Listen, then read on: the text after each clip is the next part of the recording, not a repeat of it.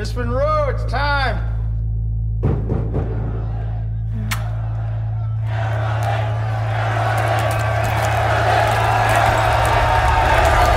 A kiss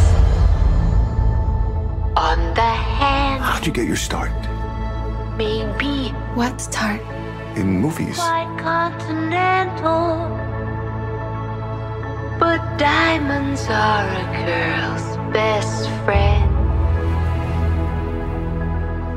Guess I was discovered. Men grow cold as girls, I know you're supposed to get used to it, and we all lose our charms in the end. but I just can't. Square cut or pear shaped, these I've played Marilyn Monroe. Marilyn Monroe. Marilyn Monroe.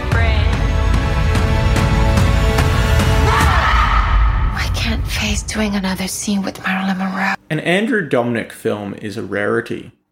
Since Dominik's directorial debut with Chopper in 2000, Dominik has directed just three other feature films. When you average less than one feature film every five years, it's difficult to build momentum and notoriety.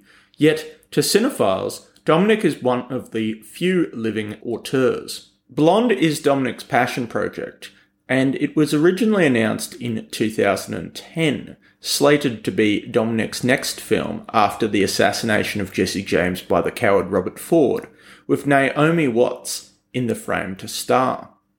Instead, the movie languished in development hell, and Dominik went off to make Killing Them Softly. In the decade since Dominik's last film, a lot has changed in the cinema landscape. Most notably, there has been a decline in moviegoing and a rise in streaming services. Blonde is Dominik's first film to be released straight onto a streaming service. A Netflix original, it's difficult to find Blonde in theatres. Looking it up in advance, I saw that it was screening in Melbourne, but not in Brisbane. And although desperate to see it on the big screen, I was not so desperate that I'd fork out 200 bucks to fly to Melbourne. Forgive me, Quentin Tarantino, for I have sinned. Watching it from my lounge room, I can't help but feel that Blonde would be enhanced at the cinema. With cinematography by Chayse Irvin, Blonde rivals Jesse James with its sheer beauty. The movie has been criticised for being long and torturous, but I think it could be enhanced by the immersive nature of going to the cinema. On first viewing, I was interrupted by a phone call about 20 minutes in, and I opted to restart the movie to try to maintain the immersion. In saying that, Moviegoing has changed, and had Blonde been given wide release, it still would have struggled commercially due to its unconventional narrative and graphic content. The days of high grossing R rated dramas seem to have ended with The Wolf of Wall Street. That Blonde went straight to Netflix is just a product of our economic reality, and even if it was designed to be seen in a theatre, the movie was always going to be streamed by the majority of audiences. Only cinephiles go to the movies to watch art house dramas. On the surface, Blonde seems like a departure from Dominik's three prior films, which all focus on criminals. Blonde is also Dominik's first film to be centered on a woman, having one of the most male centric filmographies of any mainstream director working today. However, Blonde seems to be in line with many of Dominik's recurring themes, continuing with the notion of celebrity set out in Chopper and Assassination, and the critique of capitalism and American exceptionalism that was prevalent throughout Killing Them Softly. This is Dominik's most ambitious film, and he is open about that, saying that it will be one of the top 10 best films ever made. Its scope is broad, following Monroe from almost the cradle to the grave, which is in stark contrast to his other films based on real events, Chopper and Assassination, which are generally confined to a specific time in their subject's life. The visual narrative is sprawling, with magnificent shots of Monroe's childhood home being set on fire. There's also shots of the fetus inside her and the stars in the night sky. Yet it's also myopic.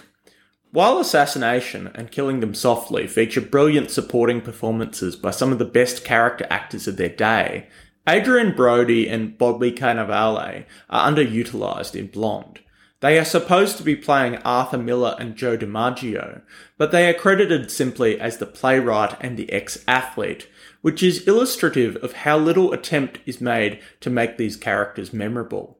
They are mere ciphers in Monroe's turbulent life, rather than individuals with motivations and agency. The reception to Blonde has been polarizing. Some critics have hailed its state of the art cinematography, while others have criticised its exploitative scenes and the liberties it takes with recounting Monroe's life.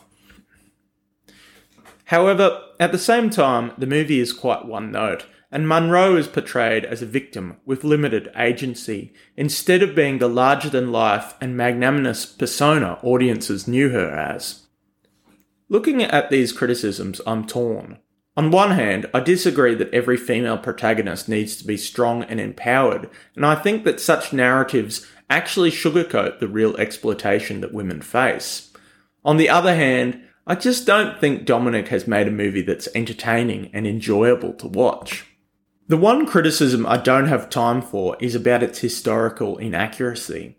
Anyone with an understanding of Dominik's filmography knows that conventional biopics aren't his forte. Chopper's narrative structure is unreliable, while Jesse James is based not on a history book, but on a historical fiction novel by Ron Hansen. Blonde itself is based on a novel by Joyce Carol Oates, and Dominik notes that it has as much Joyce Carol Oates as it does Monroe. Dominik lists Apocalypse Now, Badlands, Barry Lyndon, Blue Velvet, Marnie, Mulholland Drive, The Night of the Hunter, Raging Bull, Sunset Boulevard, and The Tenant as his top 10 favourite films, and it's easy to see their influence on Blonde.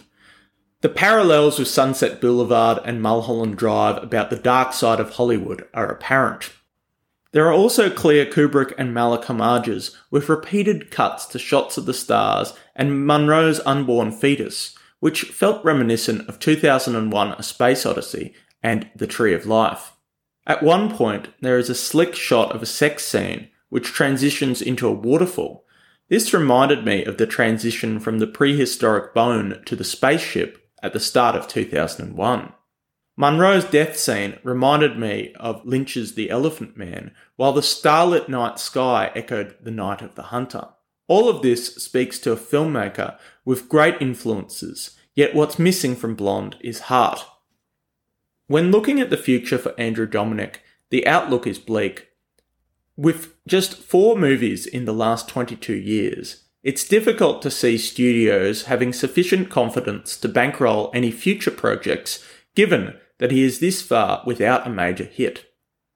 IMDb lists War Party and Stirlunga as upcoming Dominik projects, but IMDb can be too ready to present projects as having been greenlit when their development status is tenuous at best.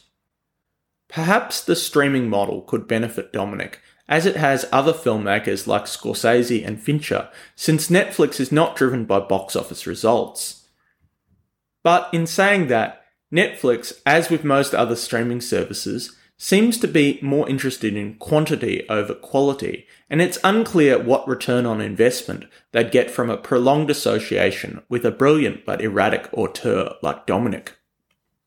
With my own film going, I'm finding myself conflicted.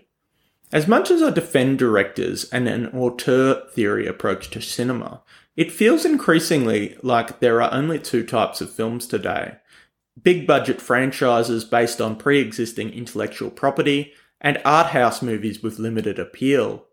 It often feels like only the filmmakers who've already made it are able to make interesting and provocative movies. But without a mass audience to appeal to, these auteurs have been prone to navel gazing. Those who follow this channel know that I was disappointed by Christopher Nolan and Paul Thomas Anderson's latest efforts, Tenet and Licorice Pizza, and I also think Wes Anderson's The French Dispatch had all Anderson's pretensions without any of the grounding of Rushmore or the Royal Tenenbaums. I long for the days of the 70s, or even the 2010s, where it seemed that adults still went to the movies and it was possible to make mature movies that appealed to more than just a narrow interest group. I want desperately for an auteur to stand up and make something with universal appeal that will get adults engaging with cinema. But unfortunately, Blonde isn't that movie.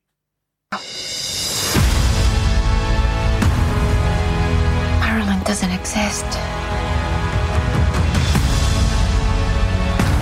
When I come out of my dressing room, I'm Norma Jean. I'm still her when the camera's rolling.